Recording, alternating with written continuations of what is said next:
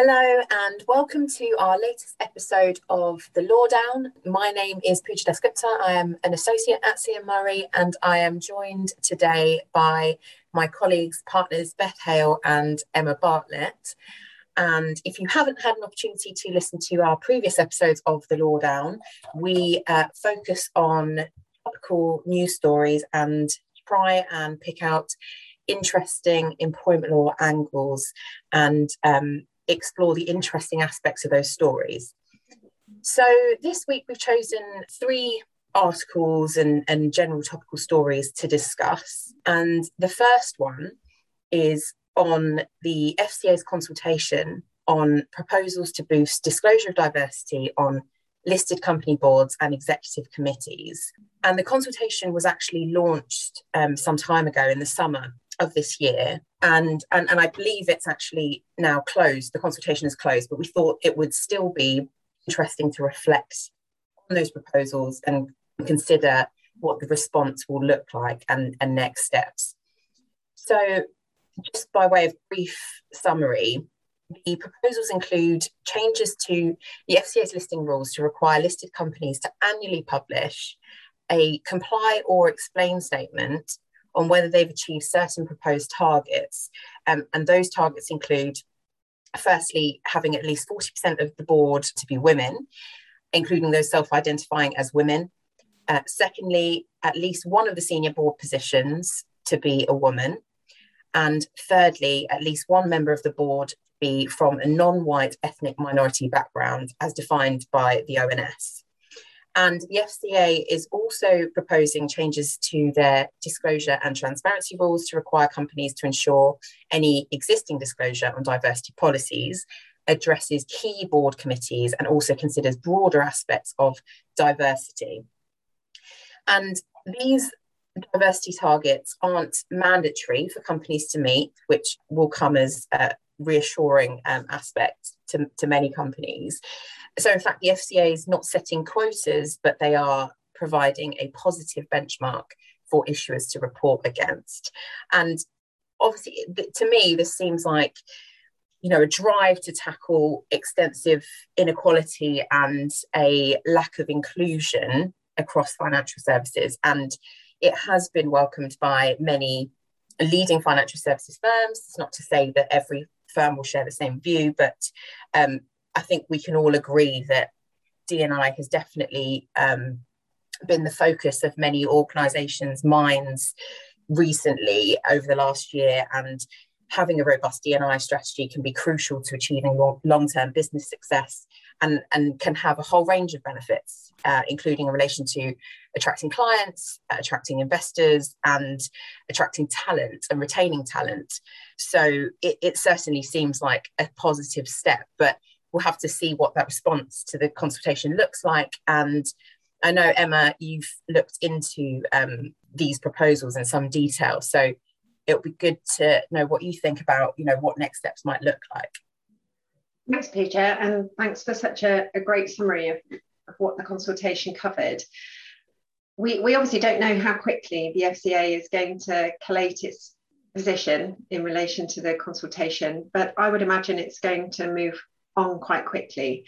If we look at what happened um, with NASDAQ, NASDAQ made their recommendations for substantially similar um, steps to be taken in December 2020, and then by the beginning of this summer, um, they came into force. And whilst there were some small exemptions to the obligations for small companies and overseas companies um, on NASDAQ, um, broadly the position over which the consultation took place was what happened in August. And um, NASDAQ um, are somewhat following in the footsteps of San Francisco and what's happening in California with um, setting of quotas and legislation regarding um, the composition of boards um, to improve diversity in all respects.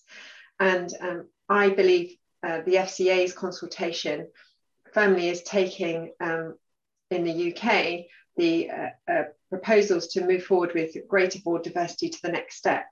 So the Hampton Alexander Review had um, covered the last five years, and that was looking at um, putting forward voluntary targets for FTSE 350 companies.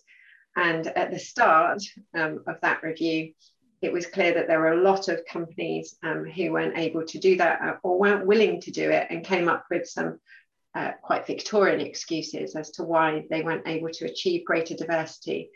Um, but over the course of that five year review, um, those reasons were overcome and uh, more creative ways of improving board diversity um, were established. But even, even then, um, with significant progress in the FTSE 350, the final review was saying we've got to do much more. And I think firmly this is what the FCA consultation is doing. And I um, also believe that this is going to lead to change within other sectors as well for, uh, for greater diversity. Yeah, and I think um, one thing that I was thinking about was, you know, how will the FCA go about enforcing this this kind of reporting and, and collecting collecting this data and, and reporting in the way they want to about you know diversity related data. And especially for those companies that don't maybe don't take it seriously or don't do it effectively and maybe the, the quality of their reporting is poor. Um, do you have any thoughts on how effective any enforcement mechanisms might be?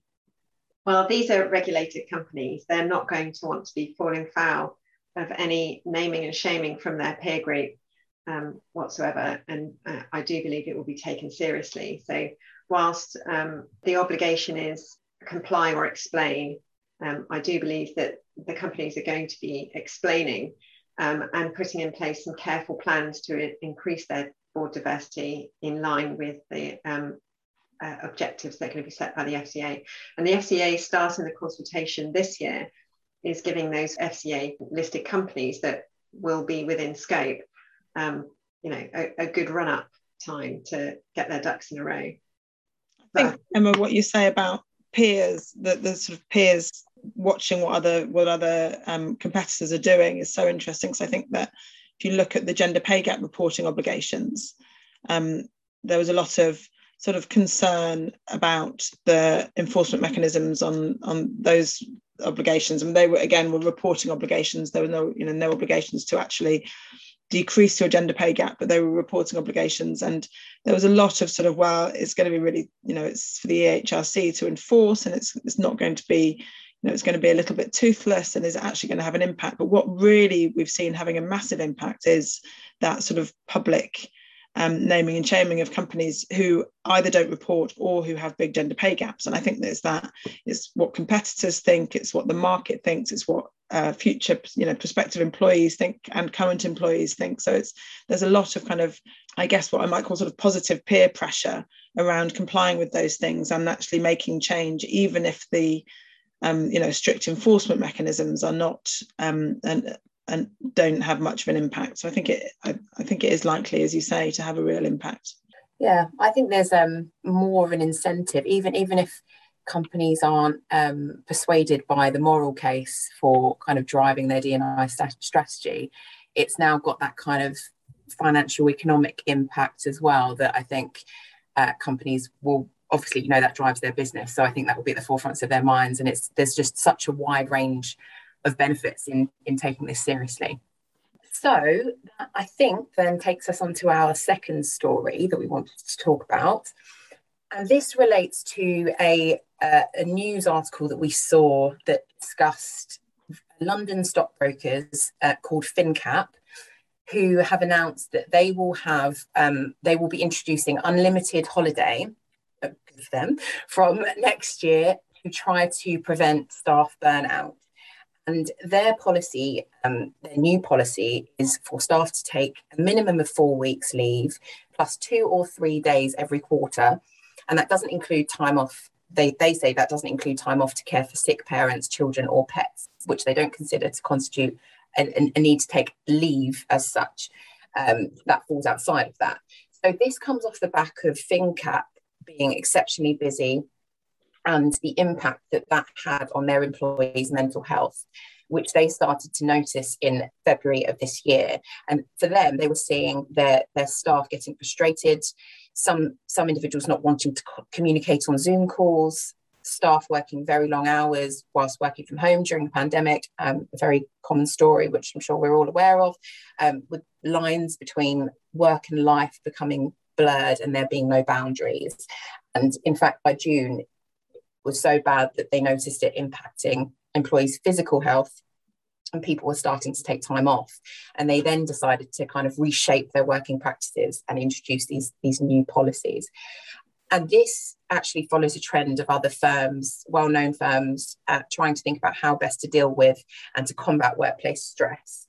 For example at Bumble temporarily closed their offices in June for a week, and they have brought in a policy where twice a year they have a week long company wide holiday and employees again have unlimited paid leave.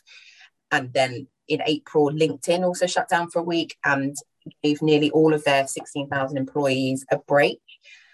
So um, there's clearly a trend here. Um, and I think it, it obviously shows a progressive approach in terms of and a proactive approach in terms of tackling workplace stress which is of course a very serious issue and, and taking these types of steps will, will of course benefit you know companies culture as well as also, of course, mitigating legal risk, which is often at the forefront of companies' minds. Um, I think it's important when thinking about these types of policies about introducing the concept of unlimited leave. There are a few things to think about in terms of, on the flip side, you know, how to maintain business continuity. So, for example, if there's this kind of total shutdown of, of, of an office, as Bumble and LinkedIn did, is there some kind of skeleton staff support during that time? Um, in terms of unlimited holiday arrangements, do you need to make that subject to client need and or maintain kind of minimum notice requirements perhaps to protect uh, client resource and, and, and indeed others workload because it may have an impact on, on colleagues. If there are certain individuals who are perhaps you know taking that at face value in terms of the unlimited leave and taking extensive leave and then actually their colleagues have to pick up all of their work then will that then adversely impact their colleagues health?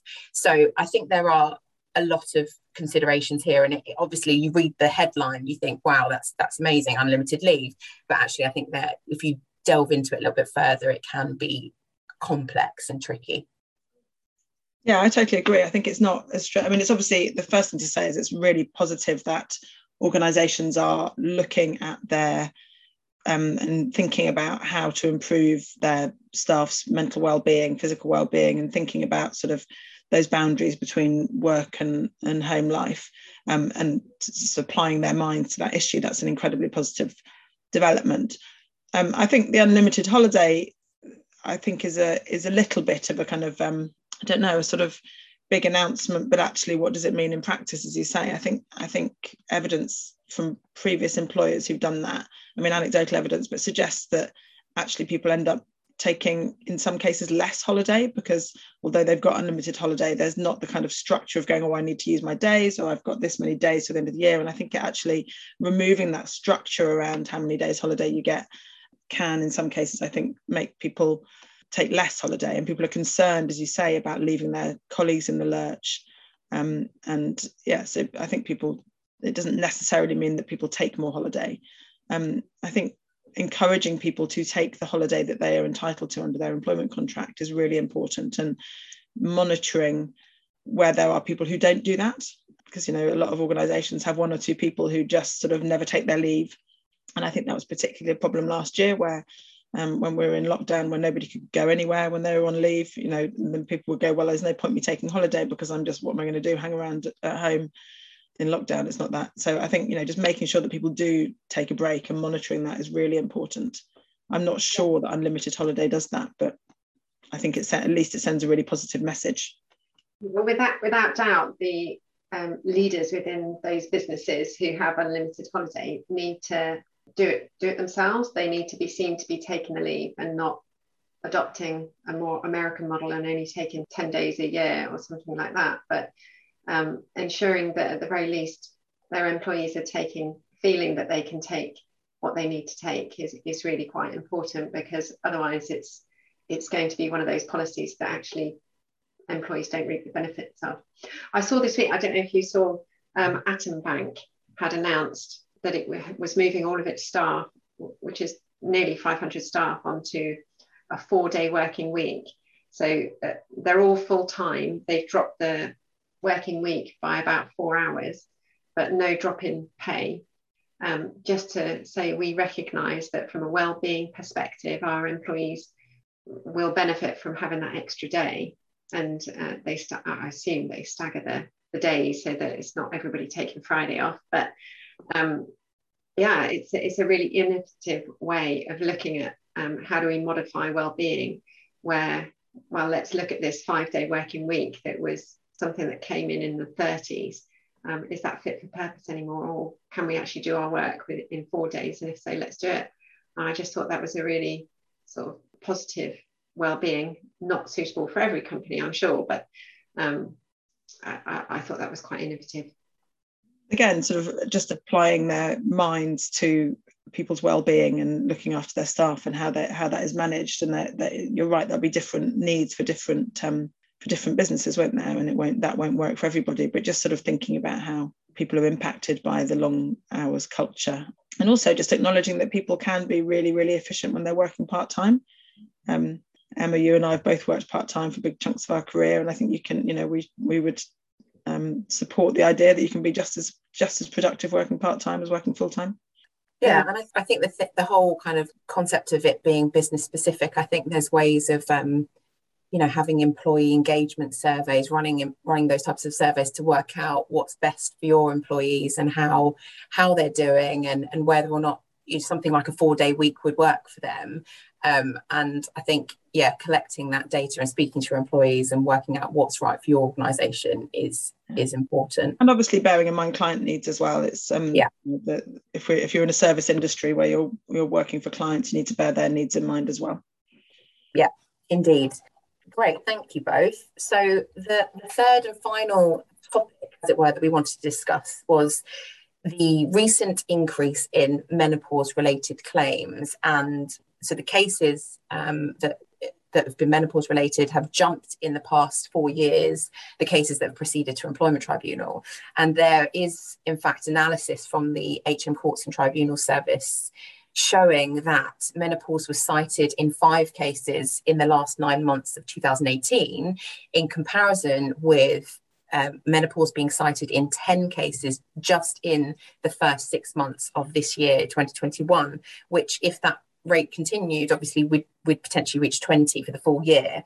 And these figures only refer to cases that went to tribunal in England and therefore represent only a fraction of employment disputes um, because obviously in, in certain instances there might be private settlements that are, that are entered into. And there are a whole host of uh, interesting cases um, that turn on particular facts, and, and Emma, Emma will discuss some of those because she's looked at them recently.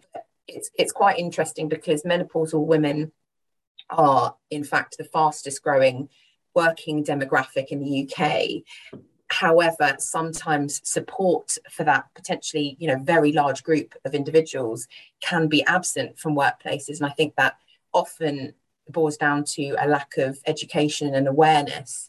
And that's obviously building in a, num- a number of different organizations. And, and we've noticed that we're, we're, talking about it a lot more as well. So yeah, there's obviously statistics showing that there's, a, there's been a real sharp increase in, in these types of claims. And, and that should act as a warning or at least a reminder to employers to educate themselves on the menopause and the impact that it may have on women's health um, and their ability to undertake their job and any adjustments that may be needed um, to perhaps reduce any disadvantage that they face as a result.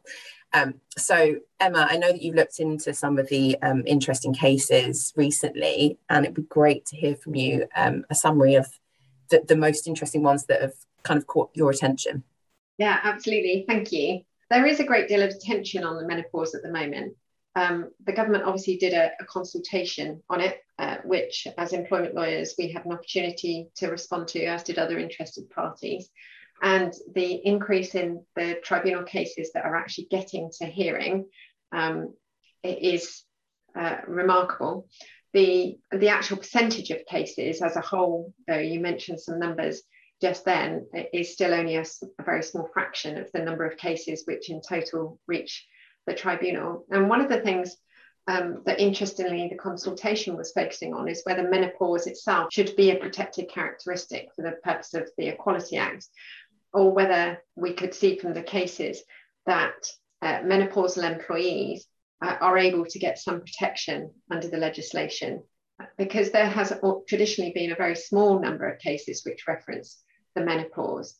The question obviously has to arise is it difficult to bring these cases because the legislation is, is unhelpful, or is it um, for a number of other reasons? Um, and I suggest it, it might be a combination of other reasons as well, such as um, people not wanting to speak out about it. It's always been quite a taboo subject. Um, and uh, the embarrassment that is caused the, has, uh, as the cases bear out, um, of women uh, and menopausal employees. I mention menopausal employees because obviously um, individuals who no longer identify as women will still um, go through the, the menopause. So not wanting to raise it in the workplace might mean that actually you're not going to follow it through into tribunals. But really interesting cases um, that I've had the opportunity to look at recently. And the basis on which these claims have been brought um, by um, menopausal employees who have suffered a detriment in the workplace because of their um, menopause condition um, have largely been based on disability discrimination claims, um, although there are a few that also combined age and sex discrimination within those claims. Um, and just very briefly, uh, when we're talking about the menopause, it's important to note that not all menopausal employees will go through the same symptoms. And it's only where the symptoms are um, severe that they can have that significant impact on a person's day to day activities and their ability to perform their job as usual in the workplace. And it's, it's those um, severe symptoms which are giving rise to um, the majority of the cases which are being brought on a disability discrimination basis. But you don't actually need to have severe symptoms to suffer discrimination in the workplace on the grounds of um, or because of age and sex discrimination. So I, I, think it might be useful just to look at um, when I was looking at the cases, treatment fell into a couple of categories. Um, the first category being offensive or very personal and derogatory comments made to a menopausal employee. That, um, for example, her early menopause meant that she wouldn't be able to conceive, which you can, um, uh, that sort of throwaway comment to an employee who um, is going through the menopause at an age which is um, below the age of their sort of late 40s and 50s, which is the typical age where the menopause hits um, menopausal individuals. Um, about 10% of individuals do go through it in their 20s or 30s. Um, it is a derogatory and offensive comment. Other comments also included you're too young to go through the menopause, a male manager stopping a menopausal employee from talking about um, the issues that they were experiencing because of the menopause, saying, sorry, that's lady issues and girly stuff. Um, and where an employee was trying to explain the reasons why she was unwell, saying too much information, which caused her embarrassment and unlikely to ever raise the issue again. Um, refusal to adjust workplace temperature for someone suffering from hot flushes or refusal to modify prescribed uniform, which required the individual to um, wear the uniform buttoned up to the neck, um, was a, a, you can see a failure potentially to make a reasonable adjustment. And actually in the press, uh, a couple of, again, creative forward thinking employers have thought about how to resolve these issues by having firstly a menopause policy and then secondly looking at so tesco's for example um, there are obviously other supermarkets available but tesco's was um, in the press recently for um, designing new uniforms which were menopause friendly, which um, I thought was very forward thinking. Making fun of a menopausal employee. Now, the individual doesn't have to um, be suffering severe symptoms, but making fun of them, um, suggesting that they might be struggling because of the menopause, or telling the menopausal employee that she was upset with a line of questioning because she was menopausal. Telling an employee to go and get HRT in order to make herself fit for work is clearly a derogatory and offensive comment and um, failing to take into account the impact of menopausal symptoms when considering performance, attendance, and conduct. So, with, the, with that sort of as the background of how these um, claims are being framed, would you like me to just talk about what, what I'd like to call my favourite menopause cases, which I think um, uh, gives some examples.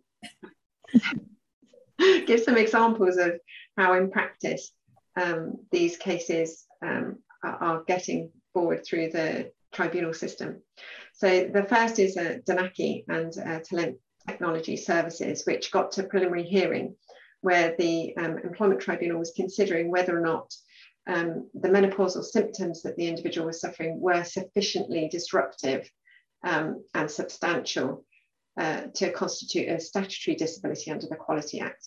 And for this individual, she had started off experiencing hot flushes in quite a minor way, um, but very quickly they became very disruptive to her. She was experiencing them seven or eight times a day, which then was regularly accompanied by palpitations and increased anxiety.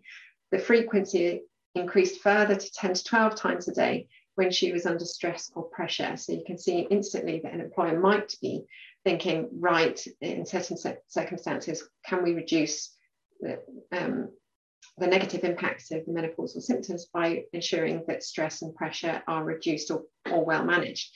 She then began to experience night sweats, um, which disturbed her sleep.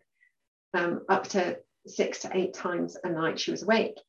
Um, and uh, whether as a result of this disturbed sleep or a feature of hormonal imbalance, she then began to experience fatigue, memory difficulties, and concentration difficulties. So these are typical symptoms um, of the menopause. And the judge in this case had no difficulty in accepting that, in principle, typical menopausal symptoms can have the relevant disabling effect on the individual. And um, he had little hesitation in concluding that her menopausal impairment of her day-to-day activities was more than minor or trivial. That case didn't go further than the preliminary judgment, and we assume that it, it moved forward to some sort of resolution between the parties. Um, another case uh, which um, has got beyond the Employment Tribunal and the Employment Appeals Tribunal. So um, fantastic to have this judgment from the Employment Appeals Tribunal, which then um, uh, other employers and employees can look at um, as it sets a precedent. And in this case, the um, individual was receiving treatment for her menopausal symptoms, um, was seeing a consultant every four months. She told occupational health about the symptoms, but they didn't explore them further or in detail. She later told her line manager that she was experiencing menopausal symptoms. And the line manager said she knew what, what it was like because she was going through it herself. Um, the individual was um, invited to attend, um, uh, she'd gone through some sort of disciplinary with regards to sickness absence. The sickness absence was related to this underlying medical condition, um, and she received a warning in relation to it, which she appealed. The appeal, however, was um, conducted by five men in a room, which uh, the composition of that appeal panel made her feel incredibly uh, awkward and she found it very difficult to explain what the underlying medical condition was, um, in that there was no encouragement for her to um, discuss it further. And it resulted, um, firstly, in her feeling that she, they could have made, uh, firstly, they could have made better judgment around um, how this could be dealt with as part of the sickness absence process. Um, but moreover, that she should have had some adjustments made to the disciplinary process to allow her to have a proper discussion about it. And in those cases, her menopausal symptoms were again hot flushes, sweating, palpitations, anxiety, night sweats, sleep disturbance, fatigue, poor concentration, headaches. Um, and it resulted in um, meetings and appointments being forgotten, losing personal possessions, forgetting to put the handbrake on her car, forgetting to lock her car, leaving the cooker on, leaving the iron on. And these were all things that were available to the employer through medical records that the employer chose to ignore um, because this menopause itself was not considered by the employer at the relevant time to possibly be a disability, which is um, uh, what thankfully the, um, the Employment Tribunal um, and the EAT got to achieve, which is great. Um, and finally, I'm going to mention just one more case. And this is, uh, in my view, a little bit of a, um, a really great guidance for employers who are considering um, how to perhaps educate and provide some training to um, supervisors with regards to employees who are suffering from the menopause. And so this was uh, firstly a, cl a, claimant who worked for the Scottish Courts and Tribunal Service. And um, I have to say, her menopausal condition um, had a very severe impact on her. The employer had made some really great adjustments. They'd recognised that she needed some assistance, which is fantastic. Um, what the employer didn't do, though, was continue to review those adjustments. And that is what resulted in this um, tribunal case where uh, the um, Scottish Employment Tribunal accepted that she was disabled and that the individual had been dismissed and the dismissal was procedurally and substantively unfair. And she was disabled by reason of her um, menopausal condition. The adjustments that the employer had made, so she worked um, in the court, included ensuring that um, she was working in rooms near toilets. Uh, she no longer had to cover certain duties. Um, and they you know, there was line management support there. But when she needed one further adjustment, it was almost as if the employer had gone, you know, enough is enough. We've done enough for you. We are really friendly to this, but this is um, this is unreasonable. And so at that point, they had discounted some medical evidence, which they should have taken into account in accepting that um, one of her behaviours arose out of her um, disability. And so, just a, a, one lesson there, I think that's come out of this is that it's a, it's an ongoing um, step, isn't it, to continue to consider what adjustments might be reasonable and should be taken into account. Yeah, I think it's such an interesting topic. So I think, I mean, one of the things to just think about is the fact that people experience the menopause very differently. Lots of women don't have any symptoms or have very mild symptoms. And so the idea of actually sort of saying the menopause is a disability in its own right I think feels very uncomfortable to a lot of people that actually that that you know it feels like a sort of label which isn't really apt for what a lot of people go through. Um, so I think sort of how you manage that. I think you know it, it's about communication, isn't it? It's about policies and communication and just allowing people to have the space to talk about it. Um, and I think it's a, there's a valuable lesson for all of us, not just in relation to the menopause, but in relation to all sorts of issues that people find too personal to talk about in the workplace which then lead to issues um, and which then leads to kind of disputes because people haven't felt able to speak up. And I think you know there there are lots of sort of women's issues, periods, um, pregnancy loss, miscarriage, although that is not purely a, a, women's issue, of course, and men are impacted too. But I think um, just allowing those kinds of conversations to happen in the workplace is so important, and allowing people having policies that people can refer to to say this, you know, I'm I'm here's the policy I'm relying on, and this is why I need X, Y, Z kind of adjustment. I think is really important. Yeah, and and from what I've read and, and heard, um, I think traditionally some of the symptoms of menopause might have been perhaps misdiagnosed or you know not quite picked up so i think the fact there is more awareness now you know both in the medical you know that kind of field as well as just generally um, i think that will help you know women and those who previously identified as women to you know themselves get to grips with what they're going through and be able to then kind of share that with their employer as they need to. So thank you very much. I think that takes us to the end of our Lawdown podcast um, for, for this month. Um, thank you very much to beth and to emma for their very interesting insights and contributions. Um, we hope you've enjoyed the podcast and please do like share subscribe if you've enjoyed it and um, we have plenty more materials um, and information on our on our website of, of the various topics that we've discussed um, and associated issues on our website, which is www.cm-murray.com. Thanks very much. Thanks. Thank you.